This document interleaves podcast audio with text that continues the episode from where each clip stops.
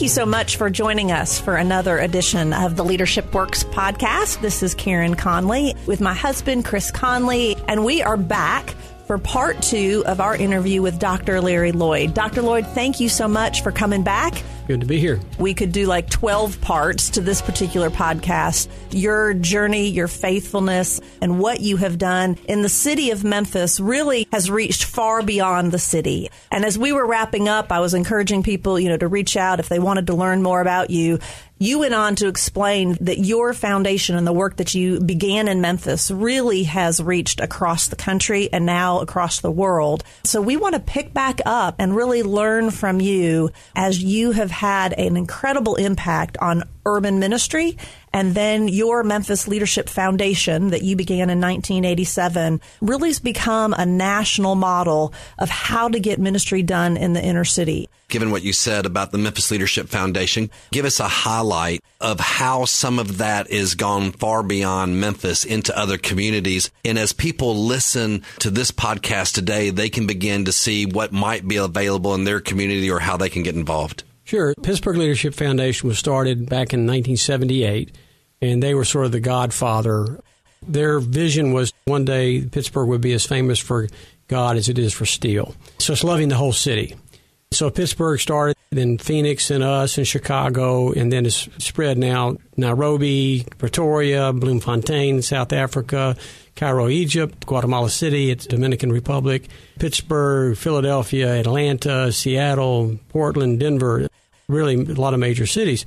But we all have three things in common. We're very contextual. Every city's different. We all love our city, so our vision comes from Zechariah chapter 8. Uh, Zechariah's vision for the city of Jerusalem is that one day children would play in the streets. The old folks with cane in hand, because of their age, would watch the children play. So when you think about the most vulnerable people in the city, it's the children and the elderly. And Zechariah sees the vision that the city ought to be a playground, not a battleground. Our other vision really is Jeremiah chapter 29 of seeking the peace and welfare of the city to which I've sent you into exile. Pray for this city, for in its shalom you'll find your shalom. There are over 1,200 passages about cities in the scripture. Ray Bakke is sort of our theologian for the Leadership Foundation movement. But the three things we all do in common, whether it's Pretoria or Guatemala City or in Memphis or Pittsburgh, is one, we build the capacity of urban leaders. That seed was planted me by John Perkins as well as by the Leadership Foundations, and I can tell you a little bit more about that. Secondly, we create new initiatives. So in Memphis, we've created 40 different nonprofits and programs over the last 30 years. Some of them have become household words like Christ Community Health Services or Streets Ministries or Memphis Athletic Ministries. And then the third thing, we bring people of goodwill and faith together to tackle issues in our city. What we found across all our foundations is those three functions are common to all our leadership foundations. I was with John Perkins in Pasadena. I was at Fuller Seminary doing Young Life Urban, developing a curriculum for urban youth ministry under Bill Pannell. But John Perkins moved to Pasadena the year after I got there, and we became very good friends. I call him my mentor. He says, no, we're colleagues, but he's one of my mentors when I was trying to figure out what to, I was ready to maybe branch out of Young Life more holistically. I mean, Young Life's a wonderful organization, youth evangelism, but how do you love the whole city well? And so John said to me, he and Pannell both said, Larry, you got white privilege, you got all this education, you know how to raise money, you know nonprofit management, but there's all these grassroots leaders, urban leaders, black, white, Asian, Latino, who got great ideas, but they crash and burn. They don't have the connection to the communities of resource. They don't have the nonprofit expertise and management. That's what you have. You need to build the capacity of grassroots leaders for the rest of your life. And that's what I've been trying to do is taking an idea, whether it's an idea for youth ministry or an idea for housing or affordable housing, but empowering a grassroots leader to build a sustainable organization. That's what gives me most joy. That's what gets me most excited. Creating these new initiatives and then building the capacity of that urban leaders and their organization. So we've been doing that for 30 years. A lot of the people that listen to this podcast are business leaders, business owners. They have a kingdom mindset and they want to make a difference. What are some recommendations for them if they're going to take that initiative to go build the capacity of urban leaders? How would you recommend they kind of vet that process and know where to really focus their energy and They are a high capacity leader, but instead of it just being one of them, how do they multiply themselves? Yeah, I think with uh, Leadership Foundations, we're kind of seen as intermediaries, right? We're the link between communities of resource, communities need. And I would maintain there's probably some organization, every city like that. So I would go try to find that organization to figure out how I can best use my business acumen, right, mm-hmm. to impact the city. And as you know, there's some wonderful business leaders here in Memphis that have used their resources, not just their money, but their business, their skills, their talent, in order to really help nonprofits become better. I would think we have 30 some odd leadership foundations in America. We're not in every major city. In fact, our most productive leadership foundations are medium sized cities that you can kind of get your hands around. Hard to get your hands around Chicago or New York City, but you can get your hands around Memphis or Tacoma, Washington, or even Atlanta, Georgia.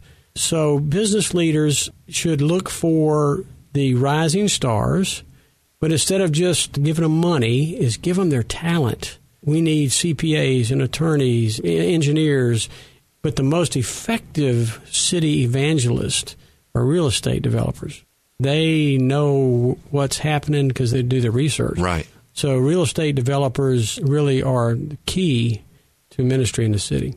Larry, we ended the last podcast talking about us as Caucasians, as white people, need to just stop fighting the label of being privileged and decide how we're going to steward that privilege. You used the gifts and the talents and the experiences that God had given you, and that's how you made the biggest impact. You came along. It's the doctor that doesn't know how to run his office. He might be really good at surgery, but if he can't run his office, he's going to be out of practice. And the same analogy here with those ministries that don't think that your only way to help is to leave your profession and move down to the city where you might have a greater impact of using your skills and your education to come alongside those that are on the ground. Is that accurate? Yeah.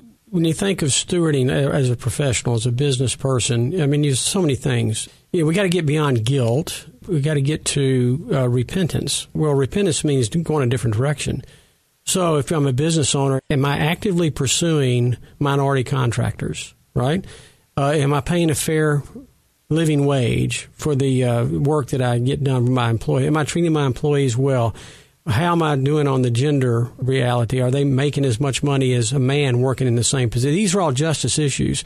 These are all biblical issues. So, as a business leader, as a professional, as a believer, we look at these things very differently because it impacts the way I do business. Am I acting justly? Right? And so, yeah, it's not about leaving your profession and, and working in the inner city. It's coming alongside organizations. Are you willing to hire ex offenders? Right? We have 6,000 to 7,000 ex offenders coming back to Memphis every year out of the prisons. If you've been locked up for 24 months or 36 months for usually a minor drug charge, you got a hard time getting a job. Will a Christian business person, an employer, be willing to hire ex offenders? we work with this population, and I tell you, it's like freeing the captive, right? There's a biblical deal about freeing the captive. Well, if I'm a captive to my past because I committed a crime, how am I going to get to the future if I can't get a job? That's a justice issue. And so professionals can help solve that problem by just thinking Christianly about how we do our business. That's what I would call repentance. It's not about guilt but how do you move forward?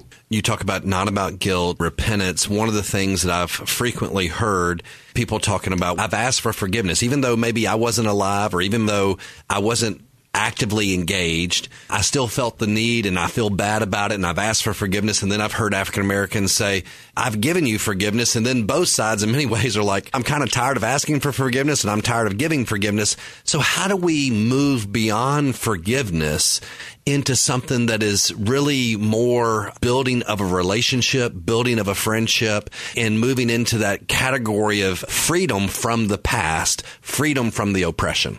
You've kind of tackled a lot of that. It's building relationships. I mean, but if I'm living in a suburban uh, enclave or if I work in a situation where there's no diversity, so I have to seek relationships. For me, relationships were key. It was on the basketball court, it was in the neighborhood, it was at Central High School, it was with my mentors, building relationships with people that didn't look like me, didn't look like, didn't think like me. That's how I grow, right? Mm-hmm. So you seek out relationships. Secondly, you begin to think, okay, what can I do in my particular sphere of influence to make changes in my life, what we call repentance, rather than just asking? Because forgiveness, I'm sorry, repentance is I'm going to go a different direction. Yep. What direction will I go? Do I look for a church that has diversity?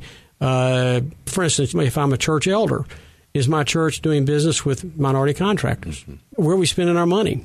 Are we involved in city ministry or are we just building bigger facilities? These are questions we need to ask ourselves in our churches and our businesses. If I own a grocery store, am I willing to open a grocery store in the inner city where there's a food desert? Okay, I'm going to lose money because grocery stores only look at places where there's expendable income, right? Well, food stamps go anywhere. We don't have grocery stores. Binghampton's finally opening one uh, on the corner there, Tillman and Broad. That's going to be a wonderful asset. Binghampton Development Corporation could not have done that without business partners. So, how do you find organizations that have the capacity and partner with them to create business opportunities in the inner city? We got huge transportation problems in Memphis. We need leadership from the business community to say, we can solve this. We put a man on the moon for crying out loud. We can solve our transportation issues so people can get to jobs. What will it take for me to hire an ex offender? These are things that they seem like simple steps, but they're very, very important. Whatever business you're in, I mean, I could name, I probably shouldn't because they might be embarrassed, but there are business leaders in this community that have taken these steps and people don't even know they've taken the steps, but they're hiring ex offenders. They are doing things that are countercultural to the bottom line. But as Christians, shouldn't we be countercultural, bottom line? Absolutely. And I know a lot of the people that you're talking about, and this is not the reason why they do it, but maybe you can speak to this as well. All of a sudden, because they have blessed others, there is a sense that they are blessed in return. These people are people who they've taken their privilege, they've taken what God's given them, they've been a good steward of what God's given them, and they've chosen to go above and beyond and to bless.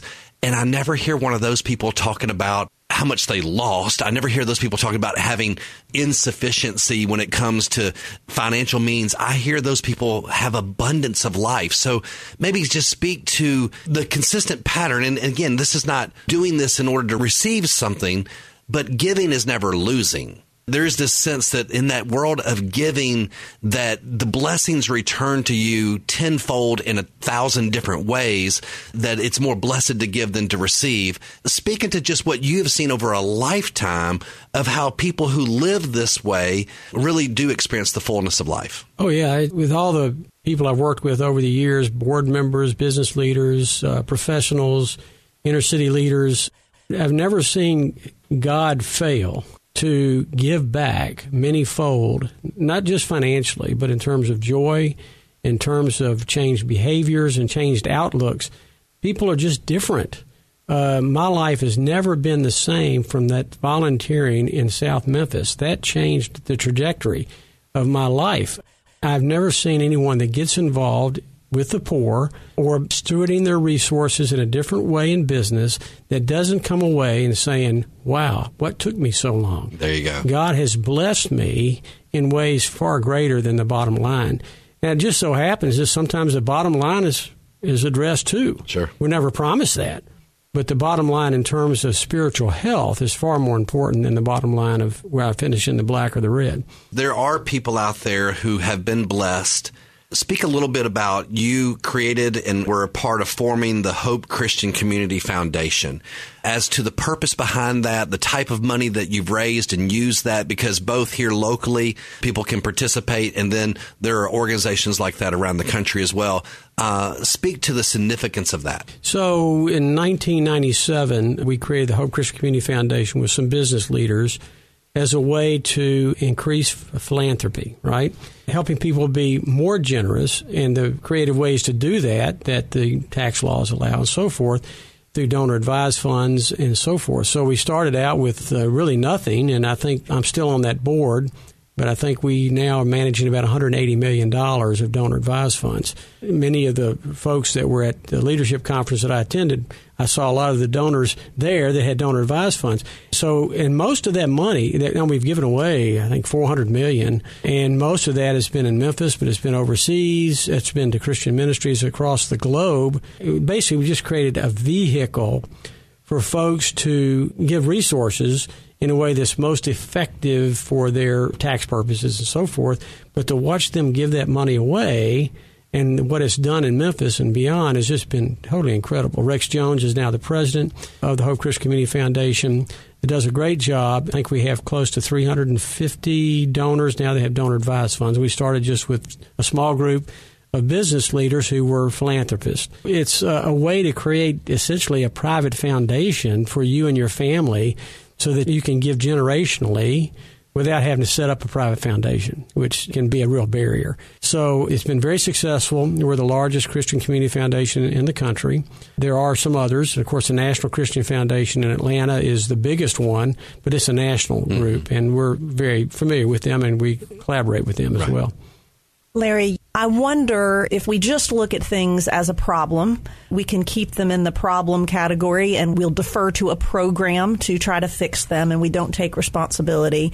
But some great pastor that I know, who's sitting right here next to me, talks about, but when it becomes personal, you don't defer it to a program because you care. I'm sure in your 40 years of this journey, there have to be countless stories where you saw a problem, not just transportation or groceries, but there was somebody that you met that had that problem and it became personal that you wanted to find a solution, not because the city needed transportation, but because someone that you had met needed to get to their job. Are there any stories that you might relate oh, to us of? Oh, yeah. The, the one story in particular, it really got me involved in after school education. Mm-hmm. Was one of my young men in my Young Life Club in Orange Mound at Melrose High School he got literally kicked out of school just about every day. He had acne, no medical care. His father was gone. His mother was a cook at a local hospital. And she was gone every morning by 4:30. And so his breakfast was those white powdered donuts and a Coca Cola. And he'd get the sugar blues at 10 o'clock. People knew how to push his buttons and get in a fight. But he lived right behind us in Orange Mound. He lived in an apartment complex, Section 8 apartment complex, they actually called Garbage Garden my wife Becky really took to this kid, and so he started coming over for breakfast and having scrambled eggs and sausage and decent food.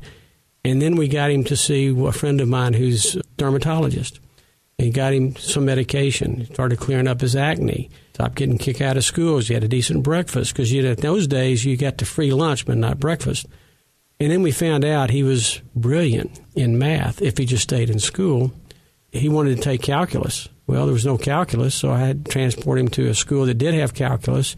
I began to see how education, health, and nutrition this is holistic gospel. We weren't raised that way, but these things all come together. But that wasn't, quote, evangelical. Getting him food, getting him medical care, and getting him to a calculus class. Well, he went on to college, majored in math, became an air traffic controller.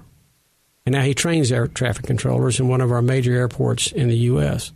All because of some simple things that began to change the trajectory of his life. This is not brain surgery. This is just life on life. You see a need. You don't come at it paternalistically. You come at it, this kid is an asset. He's got something he can contribute. He's just got some barriers. And that's true when we start talking about the city. I don't look at problems, I look at assets. Mm. Binghampton has some tremendous assets. The people are its greatest asset. Every community, we target them as communities of need or ghettos or inner city, but there are people there with skills and abilities. There are resources and assets there that we must build on. And so it's coming with a mentality, not a mentality of scarcity, but a mentality of abundance. I hope every listener has running through their mind right now that faith without works is dead. And don't ever confuse the theology of that. It's not do the works in order to earn something. It's not do the works to grow in your faith. It's because you have faith and you have faith in the one who did the greatest work of all of dying on that cross and giving us life. Then the outflow of our faith, the outflow of our love is that we do the good work of serving others. I want to encourage every leader out there to not only listen to this podcast once, but I want to encourage you to go back and listen to it again and really identify where you can specifically do something personal. I mean, here's an action point that I've got to go in and I've got to make sure I apply something that I've learned and I've got to build the bridge to my brother or sister of another race or another nationality and make sure that I'm proving that love works in the life of another person. A scripture that comes to my mind, I believe it's in Philippians chapter 1. I think Paul says that we've got to live for the progress and joy of others. So, what does it mean for us? I mean, Larry, your entire life, what you've just laid out before us is you have lived for the progress and joy of the poor, of the less privileged, of people who have suffered the consequences of racism and been under forms of oppression. And we can't thank you enough for providing that model, that example for us. Karen, if you would also close us up today by encouraging people where they can pick up Larry's book, just make sure that every single one of us take the initiative to do more than just listen to these two podcasts, but actually apply some truths from these podcasts into our lives on a personal level. Larry, as I was sitting here listening to your story about helping this young man, you have four grown daughters now. I don't know where this happened in the lifespan of their life. I think of every parent listening to this how we can, by taking a step and building a relationship with someone who is different than us, someone who is poor, someone that has a different life experience, of how your daughters' lives must have been impacted seeing a mom and dad care about people in their community, and that if nothing else, that first step of reaching out and building a relationship will change your heart, will change it from a problem to a person, and we as believers will be involved. And so, absolutely recovering from racism. It's available on Amazon and all book distributors. Please get Dr. Lloyd's book. And one more time, anybody that wants more information, what's the best website or location for them to reach you? MemphisLeadershipFoundation.org. My email's on there, so that's a good way to get me. Thank you so much for joining us. You're Thank welcome. you for the difference that you're making in this city and around the world.